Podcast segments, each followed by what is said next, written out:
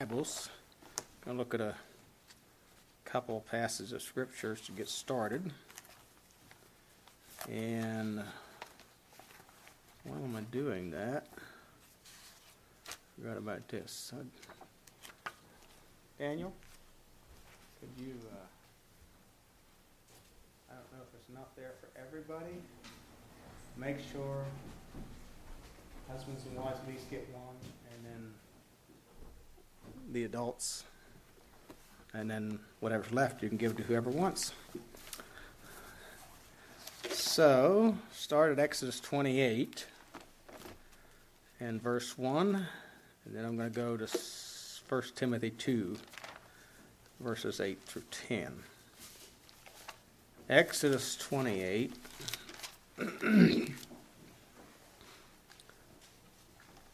verse 1. So continue our through our standard sheet. And as we mentioned before, standards are merely a reflection of a spirit filled life. The issue it's a, it's a matter of the heart, of course, and um, and of course teaching and instruction. Um, Exodus 28, verses 1 and 2. Tonight we're going to be looking at um, wearing immodest clothing or clothing that's not appropriate to my gender. And uh, a couple of scripture verses. We're going to look at all these. But anyway, we're going to start with Exodus 28, verses 1 and 2. Take thou unto thee Aaron thy brother and his sons with him from among the children of Israel that he may minister unto me in the priest's office, even as Aaron, Nadab, and Abihu, Eleazar, and Ithamar, Aaron's sons. And thou shalt make holy garments for Aaron thy brother, for glory and for beauty. Now look 1 Timothy chapter 2. 1 Timothy chapter 2 and verses 8 through 10. 1 Timothy 2 8 through 10. The Bible says, I will therefore that men pray everywhere, lifting up holy hands without wrath and doubting. In like manner also, that women adorn themselves in modest apparel, with shamefacedness and sobriety, not with broidered hair, or gold, or pearls, or costly array, but which becometh women professing godliness with good works. And again, the, the emphasis here in this chapter is not right clothing. It's holiness, it's godliness. That's the emphasis. But he says if we're going to lift up holy hands, notice men without wrath and doubting. He addresses two things there with men in particular. And then uh, the women, he addresses, you know, holiness. What goes along with holiness is modest apparel with shamefacedness and sobriety. Uh, you know, when we think of modesty, we think of being covered. But really, the word modest here uh, indicates well arranged. The covering comes from really the word shamefacedness and sobriety. Those two words kind of give us the idea of covering. But the word modest here means to be well arranged. So look nice. You don't have to look like a you're wearing a potato sack, you know, or a burlap sack. God doesn't want us to look, you know, this dressed down appearance of the world is not godly. No, God wants us to look nice. Um, but anyway, we think about what it says in Exodus chapter 28 the priests were adorned for glory and for beauty. That it was glory, honor, for reverence. The word beauty has the idea of splendor, of rank, as attributes of God. It's considered as a quality or a characteristic of a person, thing, or group, etc. Indicated, so it indicates by our dress attire the character of God.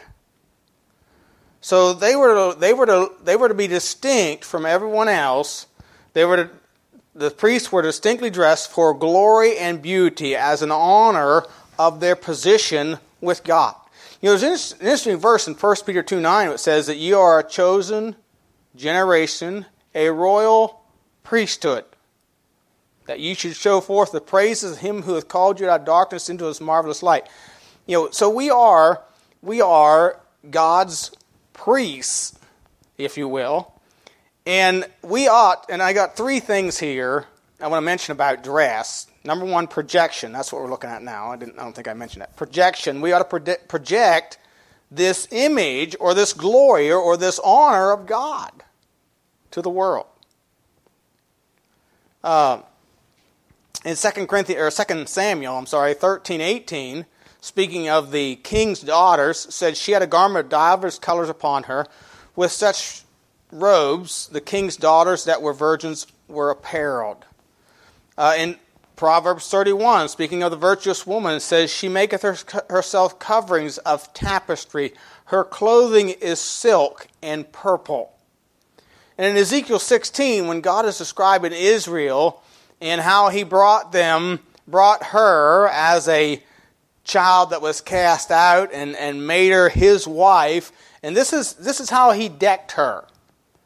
Thus wast thou decked with gold and silver, and thy raiment was of fine linen and silk, embroidered work. Thou dost eat fine flour and honey and oil, and thou wast exceeding beautiful, and thou dost prosper into a kingdom. And thy renown went forth among the heathen for thy beauty, for it was perfect through my comeliness, which I had put upon thee, saith the Lord. So, so you know, we're speaking here of, of presenting an image that glorifies and honors the Lord. And so we ought to dress in a way, we ought to, we ought, we ought to dress up, not dress down. See, the world, world's into this dress down thing. You know, the guys wear their pants hanging down about here at an accident waiting to happen. Or, you know, they just want to look slop. They, they seem to pride themselves in how sloppy they can look. That's a message. It's a message that I'm not in order. Or I don't have an orderer. I don't have somebody telling me how I should look. Or, better put, nobody's telling me how I look. That's really the message that they're trying to portray. But we, as God's children, we're, we are representatives of God. In 2 Corinthians chapter 3, 2 Corinthians chapter 3, again, verses 1 and 2.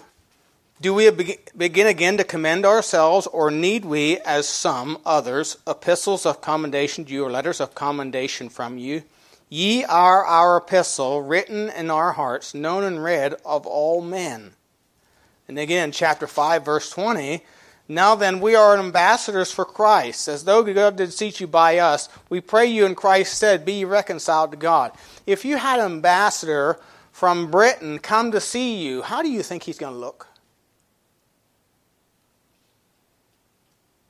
Do you think he's going to have his shirt tail hanging out and his hair uncombed and, you know, in, in tennis shoes untied? Do you think he's going to look like that?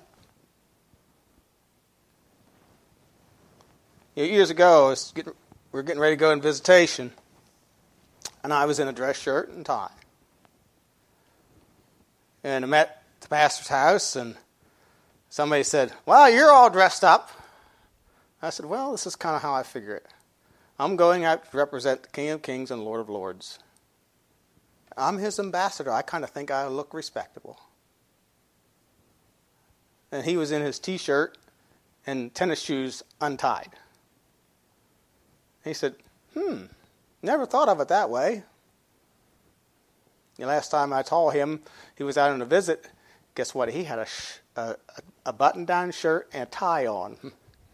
I guess he got the message. Uh, you you know, you you would offend if you went with tennis shoes untied and a T-shirt hanging out. You would offend some people if you told them you were you were a representative of the King of Kings and Lord of Lords. Now, to some you wouldn't, but to some you would. But you know, to those some that you wouldn't offend, they'd probably expect you to look better than that.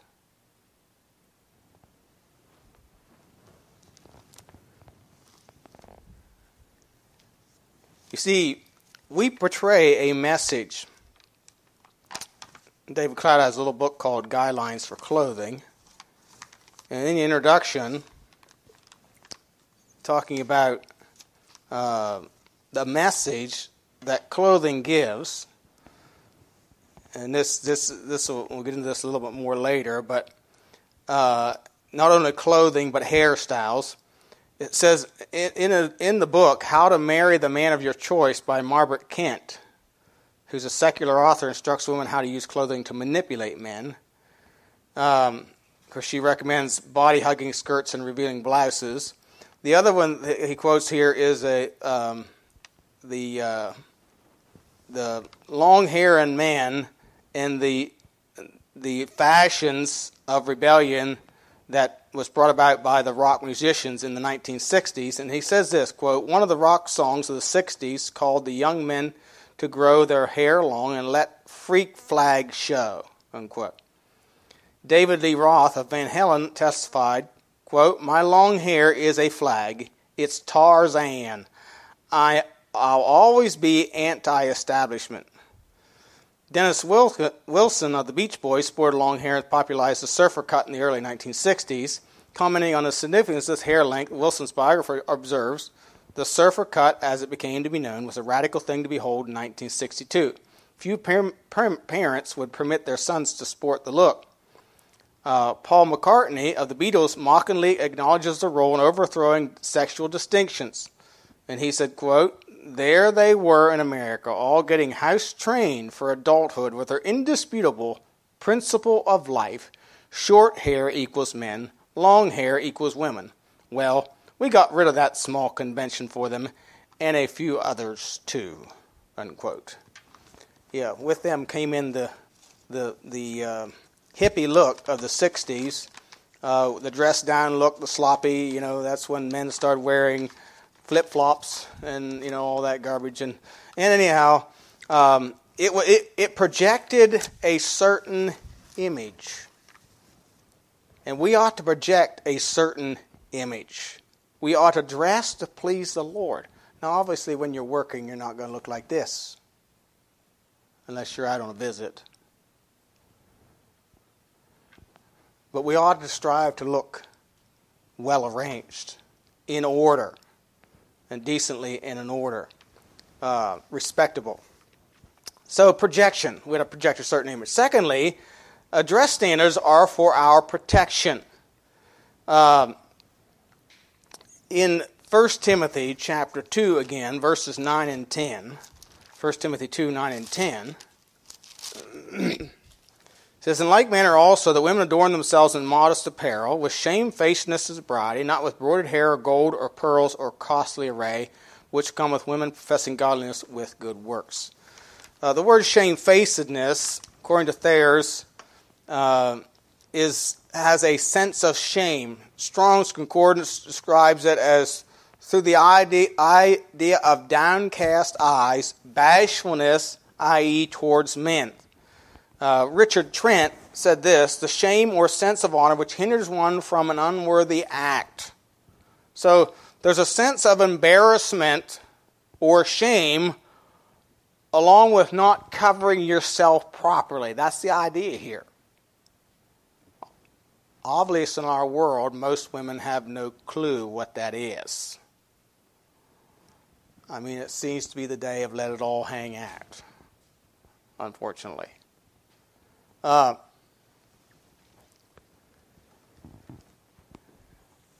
you know, Jeremiah 6:15 says, "Were they ashamed when they had committed abomination? Nay, they were not at all ashamed, neither could they blush. Therefore they shall therefore they shall fall among them that fall. At the time that I visit them, they shall be cast down."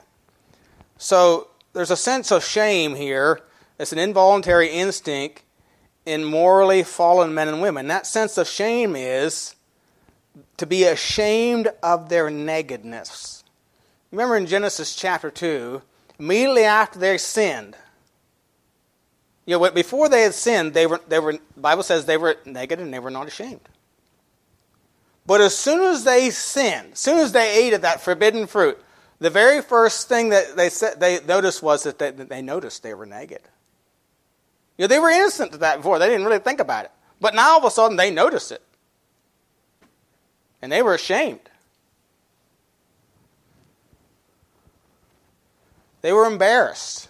And so they made themselves fig leaves to cover themselves, to cover their shame. Um, so that was that's instinctive in man. That's instinctive in man. Uh, to be ashamed and to instinctively want to cover themselves. Um, this was again the first first recorded result of their awakened consciousness. This is even before God sought them out. God hadn't come and calling for them yet, and they were already ashamed of their nakedness. And of course, they made aprons. And of course, God then said that's not sufficient. He made them coats of skins and clothed them. A coat speaks of a tunic, a long shirt like garment, or a robe. Uh, clothes means to wrap around or to put on a garment. And so, so you know, and, and this was given for protection. Uh, God designed clothing to be a protection for us. It's a fence. I don't know if you remember the message that Brother Brand, uh, Danford preached on loving fences. But clothing is a fence. God's standard of dress is a fence for us. Why, why is that necessary? Well, for several reasons. Uh, let me give you a few. One, women are attracted by men's physical appearance. Now, this isn't as strong as the other way around, but it is still true. What did uh, Genesis chapter 39 tell us about Potiphar's wife? You know, she was attracted to Joseph. Uh, Song of Solomon talks about this also. Uh, so so there's an attraction of the physical appearance, but men men are are attracted um, in our day and time. Unfortunately, men men un, with unnatural desires are attracted by other men's physical appearance. I know that sounds disgusting, but it is.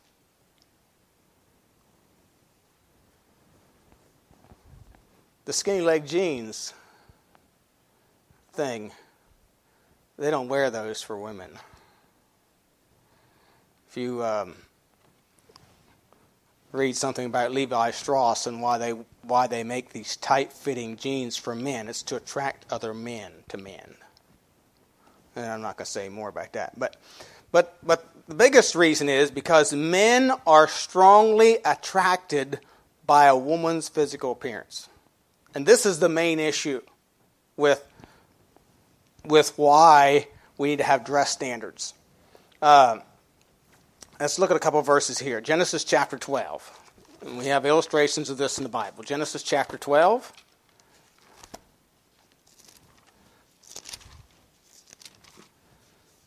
And verses 1 and 2. I'm sorry, verses 11 and 12, not 1 and 2. 11 and 12.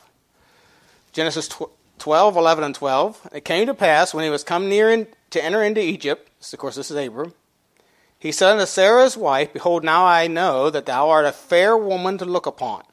Therefore it shall come to pass when the Egyptians shall see thee, that they shall say, This is his wife, and they will kill me, but they will save thee alive. Again, verses 14. And it came to pass that when Abram was come into Egypt, the Egyptians beheld, beheld the woman that she was very fair. The princess also of Pharaoh saw her and commanded her before Pharaoh, and the woman was taken into Pharaoh's house. So it's obvious that Sarah was a very beautiful woman, and Rebecca was likewise. But and so and we see here that that Abram, Abram's worried. He's already worried because he's got a beautiful wife. That when he gets into Egypt, and and and you know one of the things that you remember when. Uh, uh, I'm trying to remember now if, um, whether it was Isaac or Abraham when they went to Abimelech. I think it was Abraham. And Abimelech asked him, What did you see that made you do what you did? He said, Well, I thought surely the, surely the fear of God is not in this place. So he was afraid that because they didn't fear God, they would just automatically kill him to get his beautiful wife. Um, and so, you know, there's this attraction. In 2 Samuel chapter 11, uh, verses 1 and 2, we know this, the sad story of David. He saw a beautiful woman washing herself. And uh, he's immediately attracted to her physical appearance. Amnon was attracted to Tamar because of her beautiful appearance. And again, I don't think there's any indication with her or with Sarah that they were actually really immodest. It's just they're just beautiful. Now, obviously, Bathsheba was immodest. She was bathing herself. Uh, Matthew 5, we know this verse well. Matthew 5, 28. Matthew chapter 5 and verse 28 says, But whoso, but I say unto you that whosoever looketh on a woman to lust after her hath committed adultery with her already in his heart. So men, and, and this is this is a natural thing that men are attracted to the physical appearance of a woman.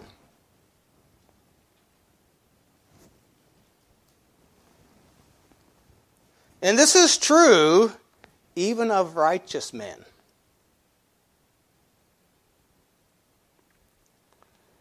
Uh, and you know, worldly women know this and they use this against men.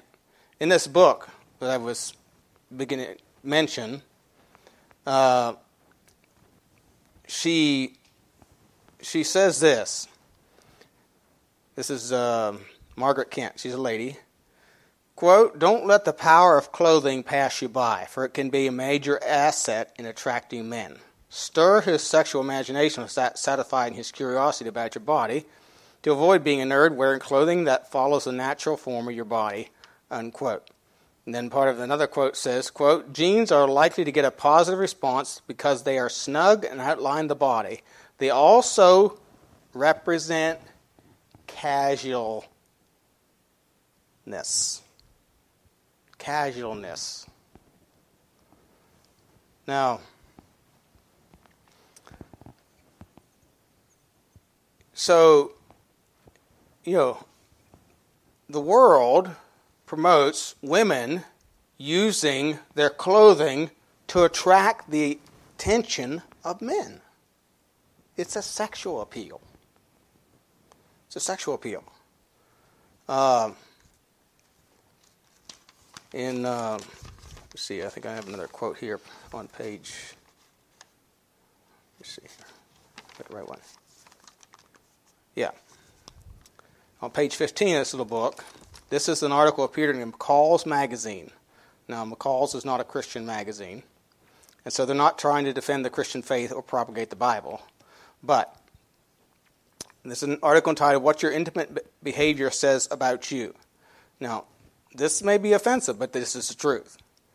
Quote, the female legs have also been the subject of considerable male interest as sexual signaling devices. The more the mere exposure of leg flesh has been sufficient to transmit sexual signals. Needless to say, the higher the exposure goes, the more stimulating it becomes for the simple reason that it approaches the primary genital zone. Quote, unquote. The first way to accentuate is to employ articles of clothing which underline the nature of the organ hidden underneath them, beneath them. For the female, this means wearing trousers, unquote. Now, that's in McCall's magazine. It's not what a preacher said. Um,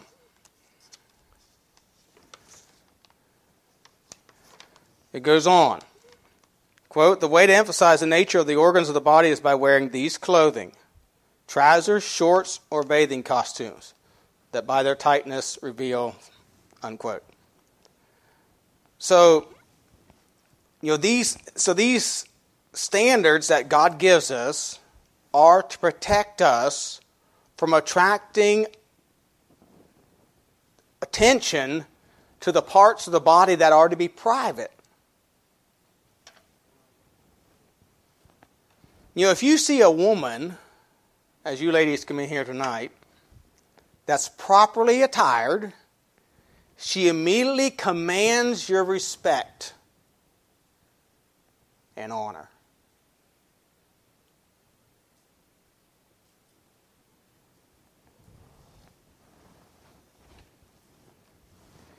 You know, a lady told my wife years ago that she she did agree that men were more respectful to her, showed more respect when she wore dresses than when she wore jeans. See, a lady that's properly dressed, modestly, with shamefacedness and sobriety, automatically, automatically commands respect. You know, the message she's giving is look, I am not for sale. I'm not advertising. You know, if, if you would, if the Apostle Paul were to walk around in our modern society, he would say that most of the women are prostituting. That's what he'd say. They look like they're for sale.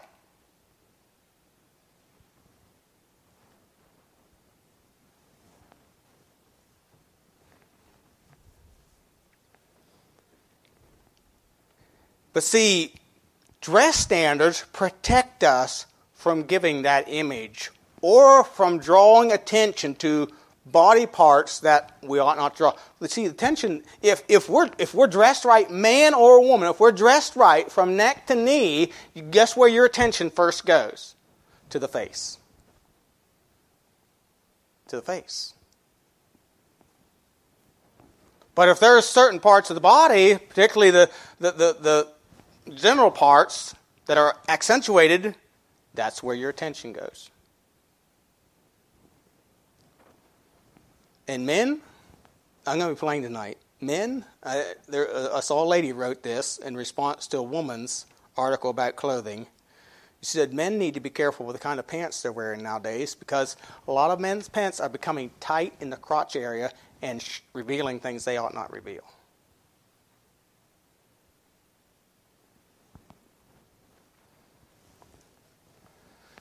By the way, that's the way women's cl- pants are made to be tight in that area. But you know, Justin Bieber and his tight fitting, you know, skinny jeans, it, they're, they're, making them to be tight in all areas. Again, that's a lot of that's the, the, the clothing companies are pro sodomite. They're pro sodomites, many of them. And so they are not just to attract women, but to attract men. Uh, Levi Strauss don't make any bones about it. Anyway, they they were dropping their support of Boy Scouts way back when Boy Scouts refused to allow homosexuals in, so they dropped their support of Boy Scouts, or they were promoting homosexuality. So God established standards of dress to protect us from sin.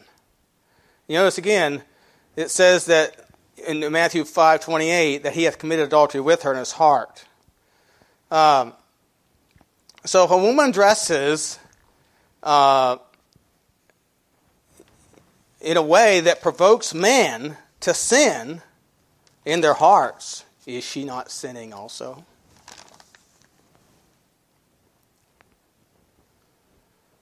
So that's protection or protect and projection. Then you notice a third thing, and that is distinction. And Deuteronomy 22:5 and also 1 Timothy 2:9 and I want to look at another passage. Of course, we we think everybody knows what Deuteronomy 22:5 says. Probably. But anyway, I'm going to read it anyhow. Deuteronomy 22:5 says, "The woman shall not wear that which pertaineth unto man, neither shall a man put on a woman's garment, for all that do so are an abomination unto the Lord thy God." And then in uh, 1 Timothy 2 9, uh, again, it says that women adorn themselves in modest apparel. Now, the word apparel here is a different word from what is used for men's apparel. It is a, it is a katastello. Now, you might say, well, that's, that's you have to really, really uh, dig to get that out. Okay, well, go to 1 Corinthians chapter 6 and verse 9. 1 Corinthians chapter 6 and verse 9. And there's still a principle, other than that, in the New Testament that tells us that men should not wear women's clothing. 1 Corinthians 6 9 says, Know ye not that the unrighteous shall not inherit the kingdom of God? Be not deceived, neither fornicators, nor idolaters, nor adulterers, nor effeminate, nor abusers of themselves with mankind, nor thieves, nor covetous, nor drunkards, nor revilers, nor extortioners shall inherit the kingdom of God, and such were some of you. So, you know, there were people in Corinth who previously had practiced these kind of things. When they got saved, they gave them up. So it's not saying that these kind of people cannot be saved. But what it is saying is a person that practices these kind of things is not saved.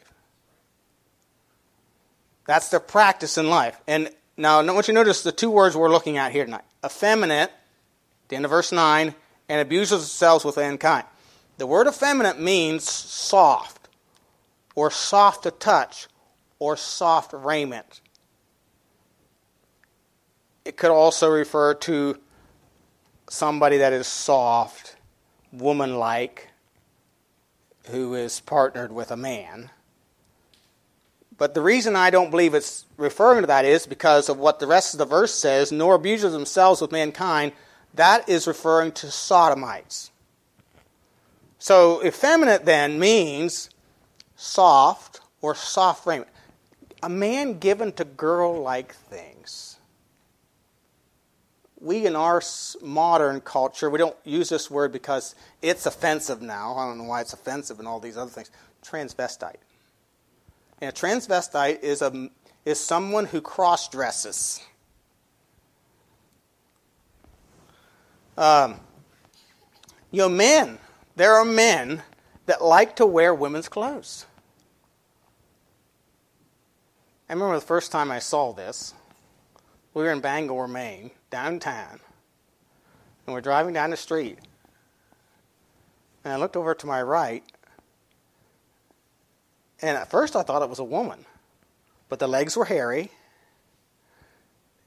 He, he or she had on a skirt, I think it was white, so like a nurse would wear, black shoes, a black purse, and I don't remember what color of shirt it was. But it was a guy walking down the street. I said, look at that. She said, oh, that's gross. There was a parade at the Olympics when they had it in Australia. I think it was like 600, five or 600 men dressed up, paraded as dressed up as women, as like a demonstration. And this is what God's saying here. You know, so so God says not the, the effeminate shall not inherit the kingdom of God. So those who would cross dress men given to women's things. Now in that piece of paper I gave out to you, you know, there's a lot of lot of criticism over over Deuteronomy 22:5. People say, well, that's the only verse in the Bible. No, it's not the only verse in the Bible. I just gave you another one, or two more.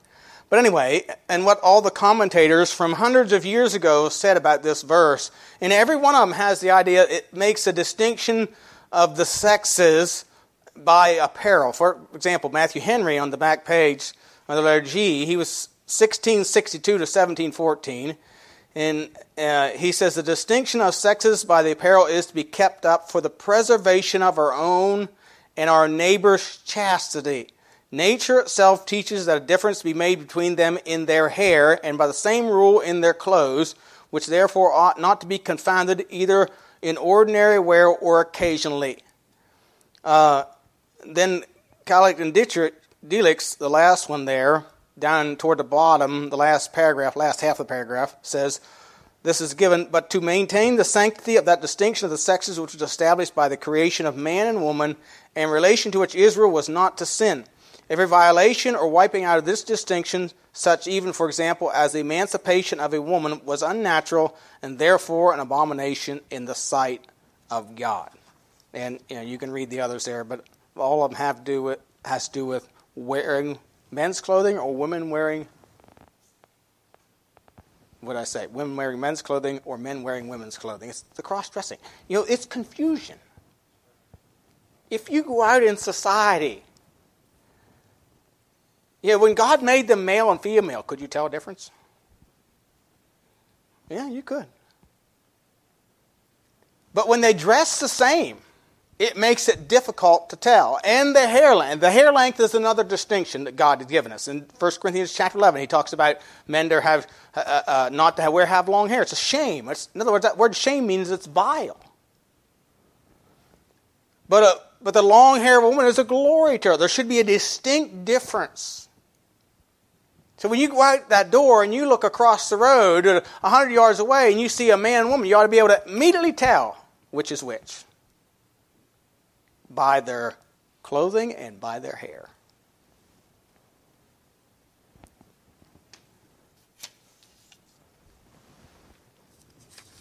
But to mar this distinction is confusion. And what do we have today? when it comes to men and women, we have total chaos. And guess where it started? It didn't start with the homosexuals. It didn't start with the transgenders. It started with men wanting to be like women and women wanting to do men's do take men's role. Feminism. Feminism is an enemy of a society. And it's coming to haunt them.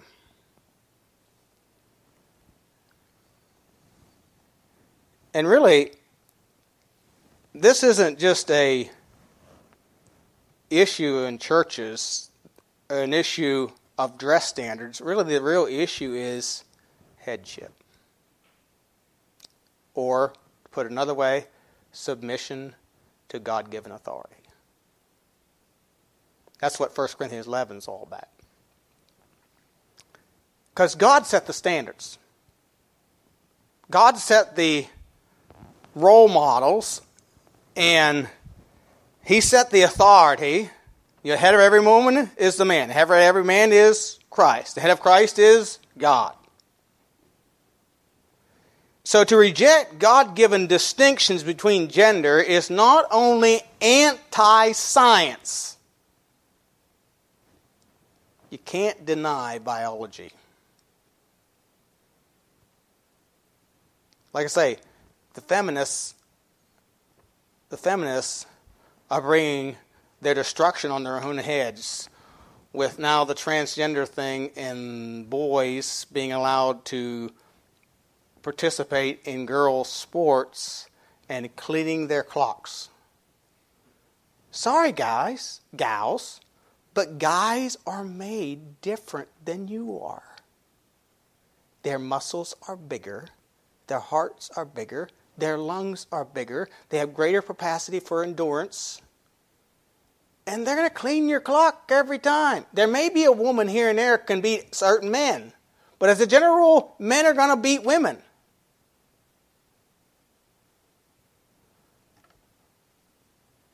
No, we can't have babies. When it comes to sports or anything like that, men are just going to are superior. That's just all there is to it. Because men and women's bodies were made different by God. You can't deny biology. So now, in you know these high school sports, uh, I saw just recently, you know, this thing going on in Connecticut that there's several of the young ladies there at the school are suing uh, the state, I think it's the state or the school, over this allowing transgender boys to race in their track meets. See, this is where the feminist, feminism is taking us. It's, it, it's just, and it's the whole thing is a denial or rejection of the God given distinctions that He made between the genders. If God made you a woman, glory in it. Be a woman that pleases and honors God. If God made you a man, glory in it. And be a man that honors God. To reject your God ordained gender is rebellion against God.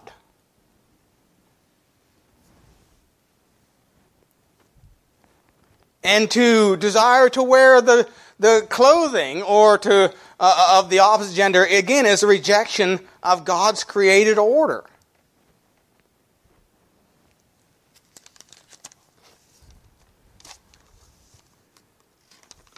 So submission is the heart of the matter. Now, as we think about this, in conclusion, Brother Cloud in this book gives five uh, concluding suggestions about dress standards. And number one, make sure your convictions are biblically based. We need to have a Bible reason to believe it. I believe I gave you some Bible reasons. It is biblical. Um, number two, when you have a conviction, be firm. Don't, ma- don't waver no matter who you're with or what environment you find yourself in. If it's wrong, it's wrong.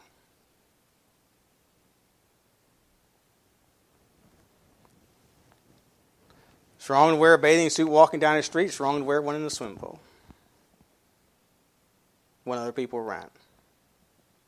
The water doesn't have anything to do with it.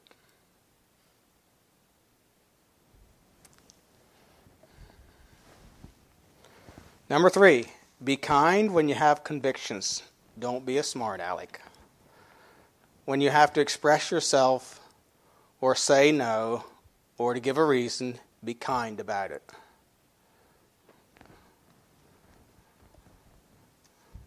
Number four, don't act superior. Don't act like you're better than anybody else. Just because you have dress standards doesn't mean you're better than anyone else. We're not any better than anyone else.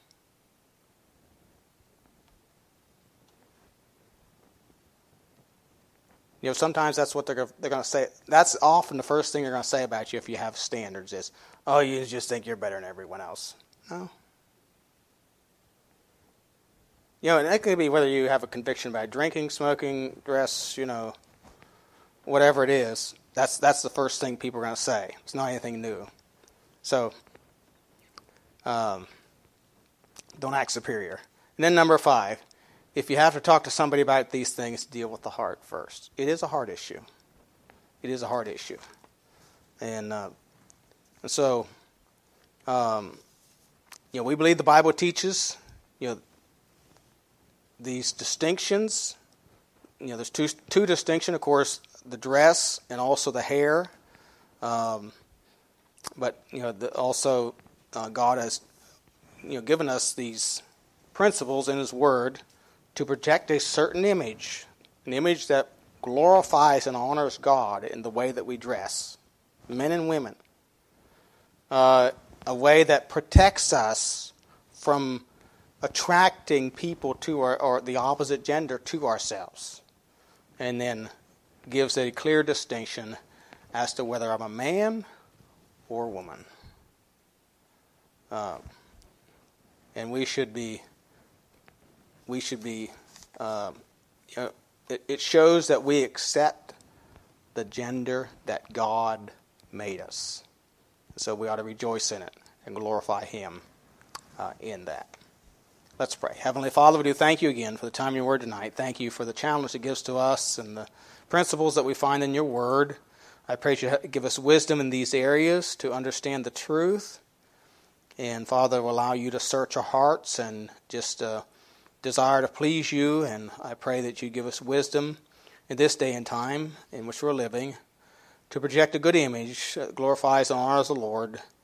Uh, Father, uh, as Matthew says, that we may that, they, that the world may see our good works and glorify our Father which is in heaven. So I pray that we'd not be a stumbling block to uh, the lost of those around us that we're trying to reach and, or encourage.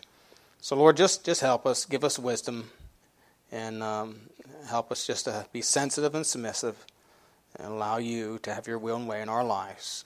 We pray in Jesus' name. Amen.